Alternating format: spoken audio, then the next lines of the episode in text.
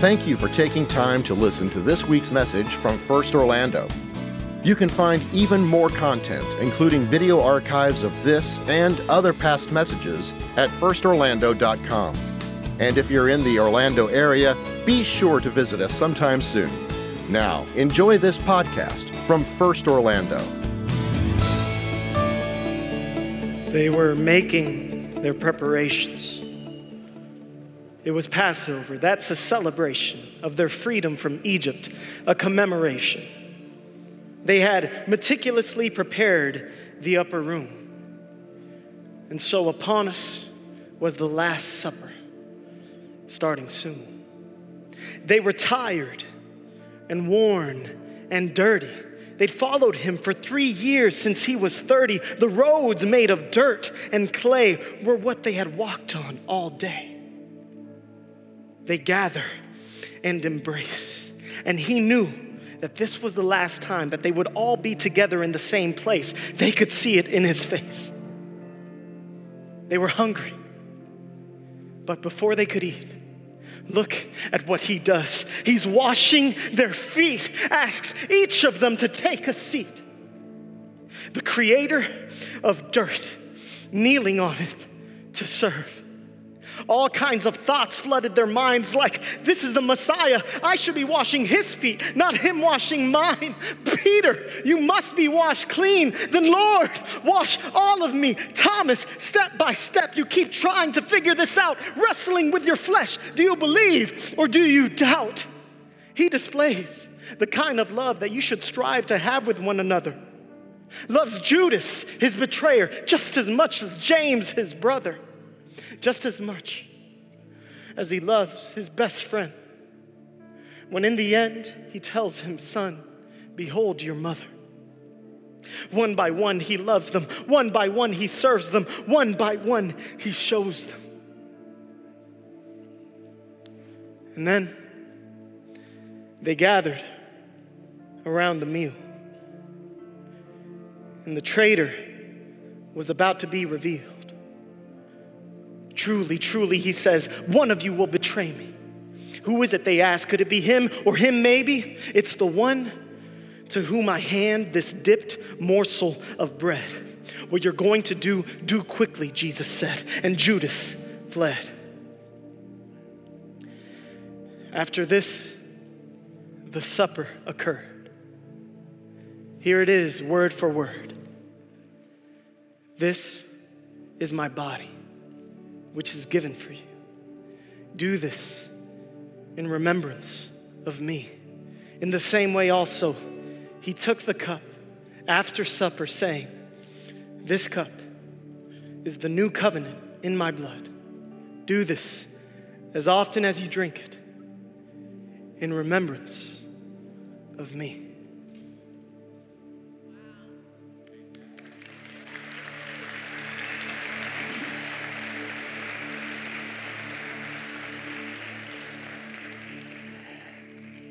And today, this is the very table that Jesus invites us to. He invites us to share in the table that he had with his disciples. We call it the Last Supper. Could there, could there be any more vivid demonstration of his goodness to us than an invitation to sit at this table? And today, we will participate in that. That's part of what we're going to do in our service today is to have the experience of participating in the Lord's Supper. That table is a demonstration of the goodness of God, the extravagant goodness of God. There's another description where God sets a table for someone. It's actually uh, one of the Psalms, a very famous psalm, Psalm 23. And David writes that psalm, and it's, he tells about um, the setting that God set for him. And I, I want us to look at that passage. I'm going to read it, um, it's very familiar to us all.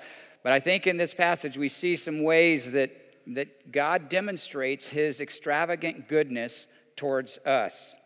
Psalm 23, verses 5 and 6 says this. This is David speaking to God. You prepare a table before me in the presence of my enemies. You anoint my head with oil. My cup overflows. Surely goodness and mercy shall follow me all the days of my life, and I shall dwell in the house of the Lord forever. Today, I want to think about some ways that God expresses his extravagant goodness towards us. These, in that first verse, in verse 5, he talks about God setting a table, similar to the way Jesus set a table for us. God set a table for David, he says. He, he set a place for him. There are four different phrases he uses to describe, you know, God's changing from a shepherd who's taking care of sheep, from a host who is welcoming a guest. And both metaphors apply, but the setting of a table, it's as though God is inviting David into the house. God saying, Hey, David, you come and I'm going to set a table before you. You know, that's how you know when you're welcome at somebody's house, isn't it? Right? They don't just invite you in, they actually serve you something to eat. They, they set a table before you. I set a table before you. And then it says this in the presence of my enemies.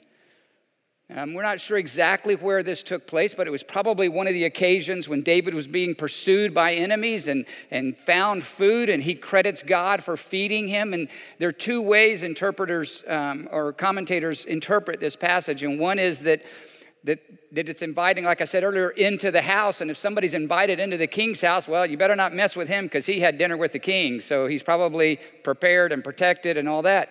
The other is that sometimes they would actually they would actually feast outdoors so that everybody could see the status that somebody had. You want to really um, know that somebody's in a good standing, bring them to the property or let the enemies see, but have a big dinner so that everybody can see I'm with them. And in some ways, that's really what Jesus did on the night that he was betrayed, the night it was his last supper before he was to face crucifixion. Paul says it in 1 Corinthians, our worst enemies. In, in the passage in 1 Corinthians 15, it says corruption and death. And corruption means decay, the decaying of our life and our bodies, and death. In the, in the presence of our enemies, Jesus set a table for us, right in the presence of the enemies, and that's how he defeated it. What a powerful metaphor. He set a table for me in the presence of my enemies, just like Jesus did for us. Whatever it is that your enemy today, maybe it's fear, maybe it's anxiety, maybe it's temptation, maybe it's a future that's uncertain, whatever your fear is, whatever, whatever your enemy is, Jesus is setting a table before you in the presence of your enemies. And then he uses this phrase, you anoint my head with oil. It was a common thing when you invited somebody in that you would anoint them with oil. It had a medicinal value, it also had a hygiene value. It was a cleansing that they would do. In fact, in John chapter 7, Jesus is speaking to the host that had welcomed him, who was Simon the Pharisee. And Jesus says to Simon, When I came in, you didn't anoint my head with oil, alluding to he didn't do the customary greeting, the welcome there's something that God does for us that David was describing that God did for him when he comes into the home. He anoints his head with oil. There's a healing that comes with that and a cleansing that comes with that. And then, maybe the most beautiful, the summary statement of what David was saying. He says this My cup overflows. In those days, the tradition was that when you welcomed a guest, one of the first things you would do would be to offer them something to drink Back in those days, I'm sure it was wine. We're a southern home, so we're going to use iced tea instead. And the, the guest would give his cup, and the host would pour into his cup, and he would fill it to overflowing. So as to say, I have more than you can consume. You can't drink all that I have for you. When David says, My cup overflows, he's acknowledging that he cannot exhaust the grace that God has for him. He cannot drink every, all the love, all the mercy, all, all the forgiveness that's available to him. Because God has enough to waste. It overflows. Our cup overflows. When Jesus sets a table, when Jesus sets a table for us, our cup overflows. Today, if you're looking for grace, you've come to the right place. You're looking for peace, you're looking for forgiveness, direction, truth, relationship, love. What are you looking for today? Jesus says, I have more than enough for you. And we experience the extravagant goodness of God in the way that He sets a table for us. Another way that we experience the extravagant goodness of God is this, this phrase that it uses in, in, uh, chap, excuse me, in verse 6. He says, in verse 6, it says, Surely goodness and mercy shall follow me all the days of my life. That term follow can also be translated um, to pursue or to chase. And so the idea is that, that God is pursuing us, God is chasing us, God is coming after us, and His goodness is following us. Most of us are in a world and a society where it seems like we've got to chase everything. We've got to, we've got to chase the right job, and we've got to chase the right relationship, and we've got to chase after happiness, and we've got to chase after fulfillment, and we've got to chase after money, and we've got to chase after the right house, and the right school, and the right neighborhood, and the right marriage, and the right every, everything we got to chase after. And in the midst of all of that struggle, God is saying to us, My goodness is so great that I chase after you. I'm running after you with goodness.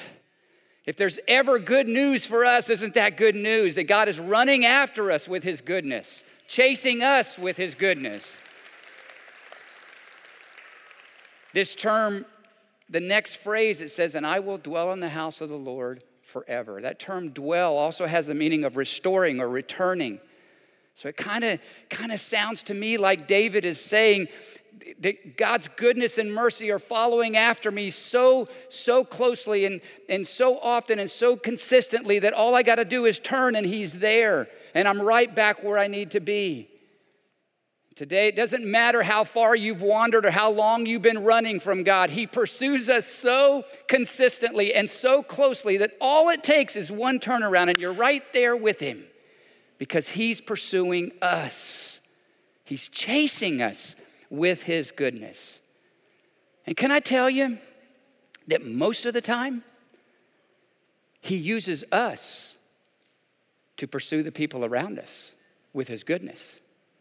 He uses those of us who, is, who have experienced his goodness to chase others, to pursue others with his goodness.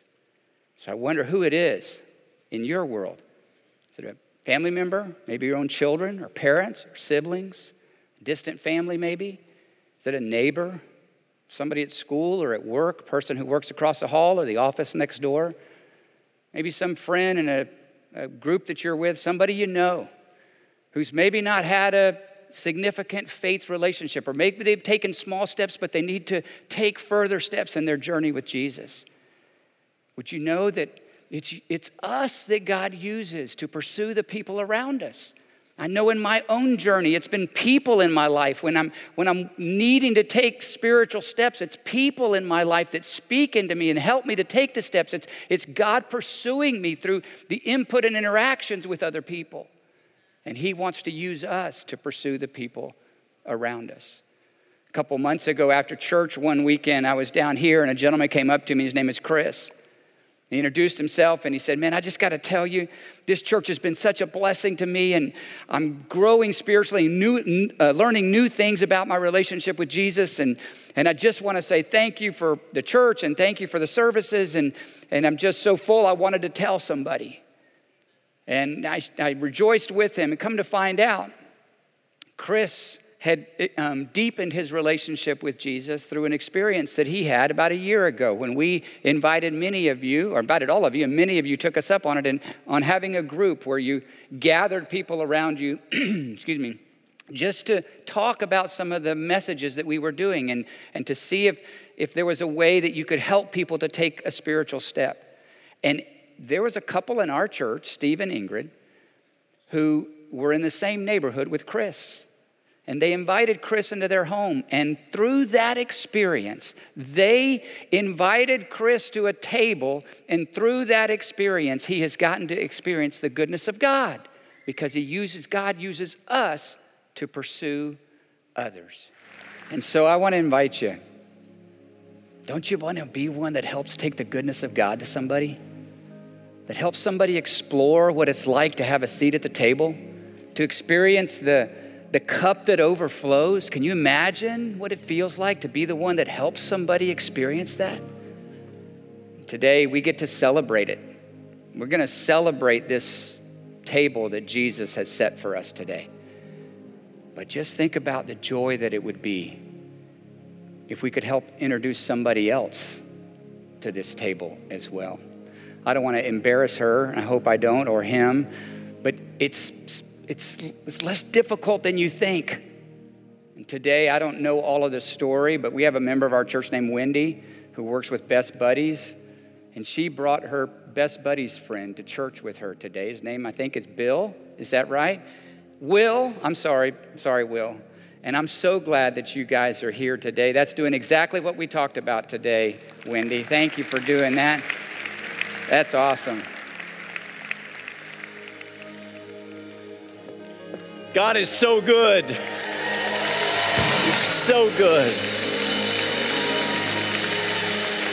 I just, I want to get down and kiss this spot, but it'd take me 20 minutes to get up. I'm just going to stand and tell you, we have a good God who blesses us every day.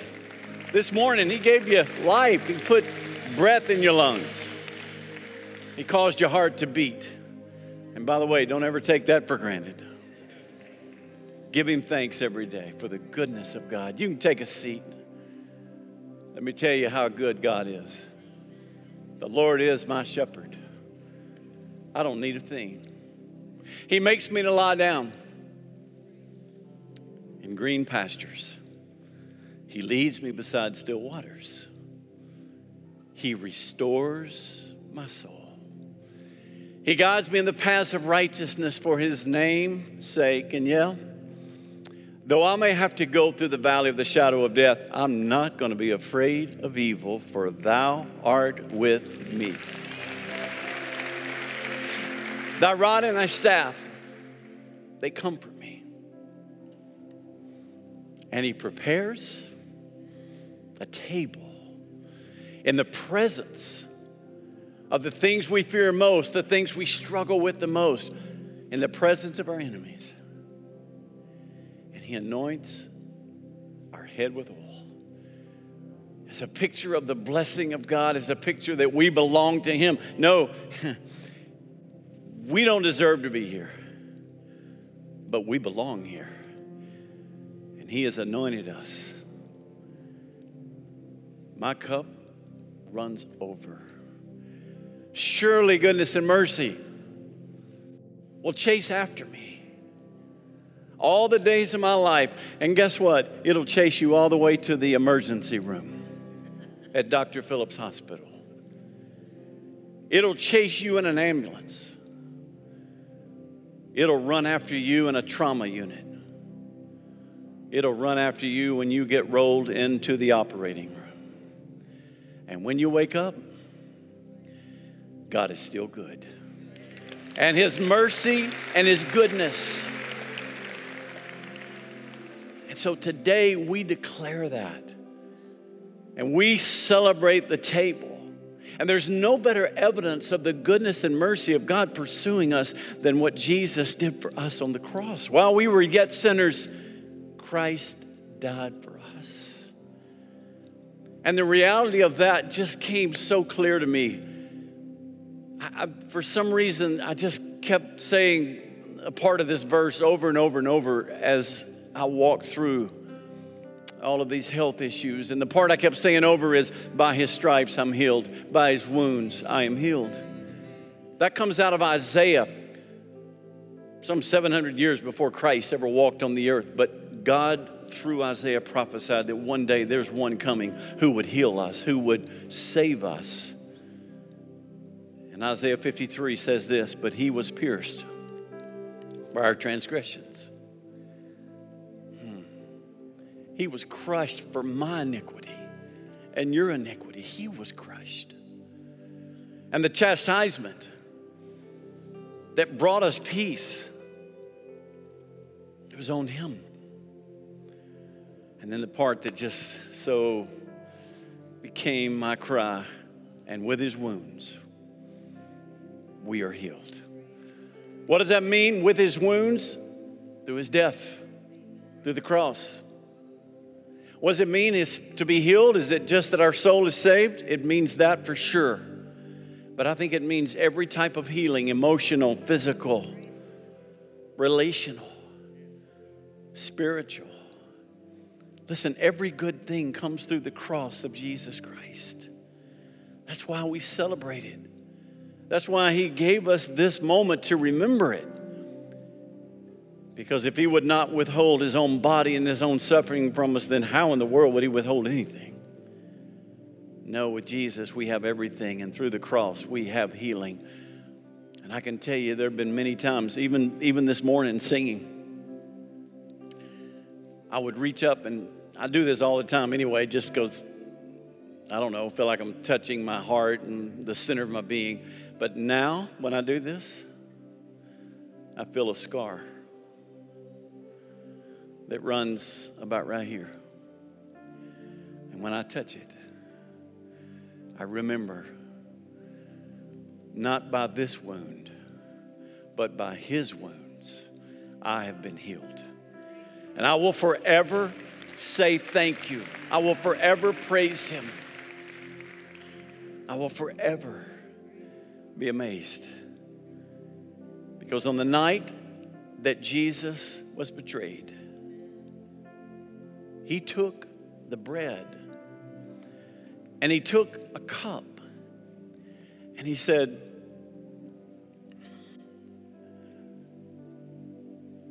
This is my body, which is given for you. But he said that after he broke it and he blessed it. He took the cup and he said, This is the new covenant in my blood, which is poured out for you. And so, as often as you eat this bread and drink this cup, remember me. It's the one thing he tells us never, never, never forget. Why is that? Because that is the most beautiful expression of goodness and mercy. That a man would take our place who knew no sin, but he was crushed for our iniquities, not his. The chastisement was upon him that now brings us peace. And through his stripes, his wounds, we can be healed. May we ever, for, forever proclaim it and never forget it. So today, we come together to remember. And I wanted the first thing that I got to do with you would be this moment to break bread and to hold the cup and to celebrate Jesus. Because I believe it is among the body of Christ. I believe it is with those not only in this room, but those that are with us in our online community. And no matter what your environment is right now, I hope you have something that you can enjoy this moment with us. Uh, something that could represent bread, um, something, uh, a juice, or something you could drink. And I'll just leave that up to you. I just want you to be a part because let me tell you, Rachel and I, many weekends, we were there with you. We were a part of the online community, and it is such a beautiful thing. Can I thank you for being a part? Can I thank you for streaming this today, wherever you are? You're at home, you're in a motel room, I don't know, out on the lake, or you're over at the beach. Thank you for being a part.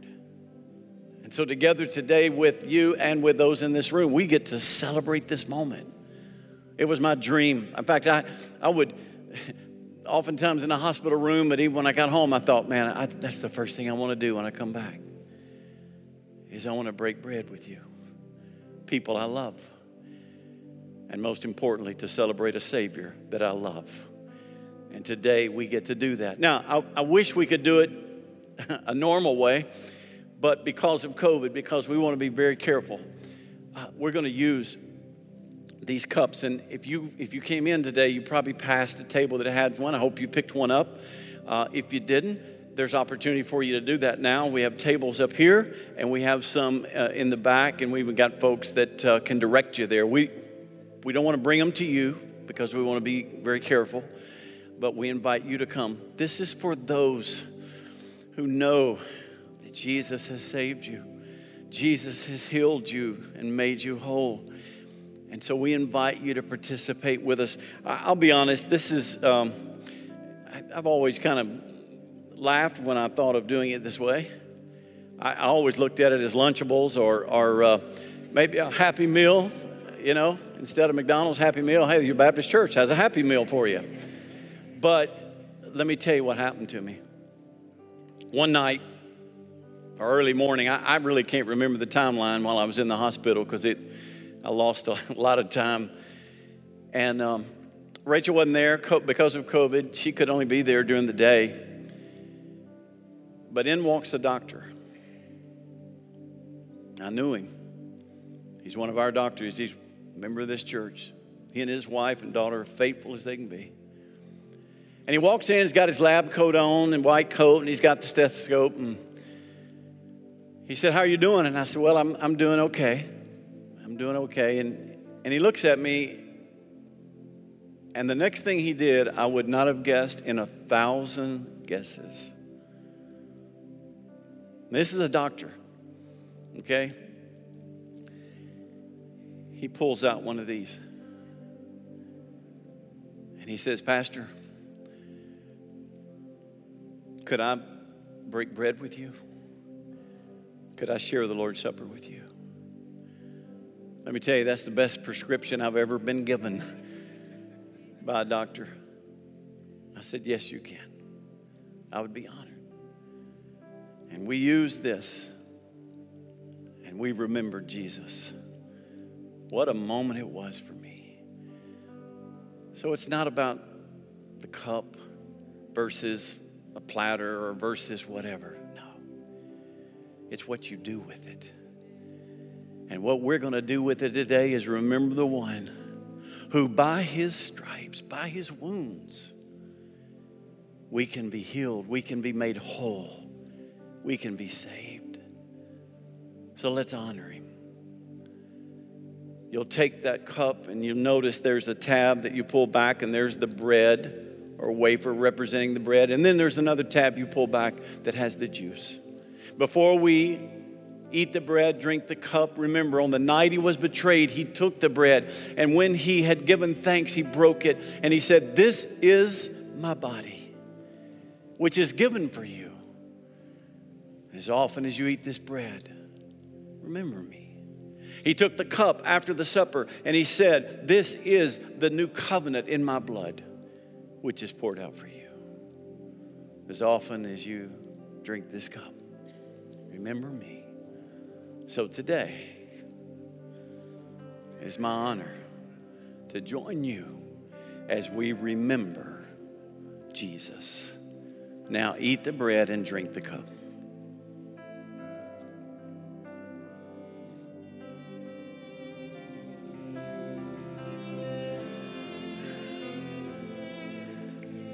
I don't know the feelings, the emotions that run through you at this moment. I can just tell you for me, there's a sense of being overwhelmed. There's a sense of gratitude that is so deep. What do you do? How do you respond to what He did for us? Well, I think you can start by praising His name. You can start by just telling Him, Jesus, thank you. Another great way to do it is through saying, Jesus, you're my Lord. I'm not ashamed. To declare your faith in Him, to declare you will follow Him. That's what baptism is all about. And guess what? We're going to sing, we're going to praise His name, and then we're going to join those that are outside at this very moment as they make their confession of faith. And you think about it baptism and the Lord's Supper, the two things the body of Christ through the ages have enjoyed together. And today we get to enjoy that. So we'll start with a song and then we'll watch as those make their confession of faith in Jesus. I want you to stand with me and I want you to help me celebrate the one who gave his life, and by his wounds we can be made whole. Oh, praise the name. Let's praise him. Thanks again for listening to the First Orlando podcast. For more information like our service times, location, and other contact information, be sure to visit us online at firstorlando.com. Have a great week.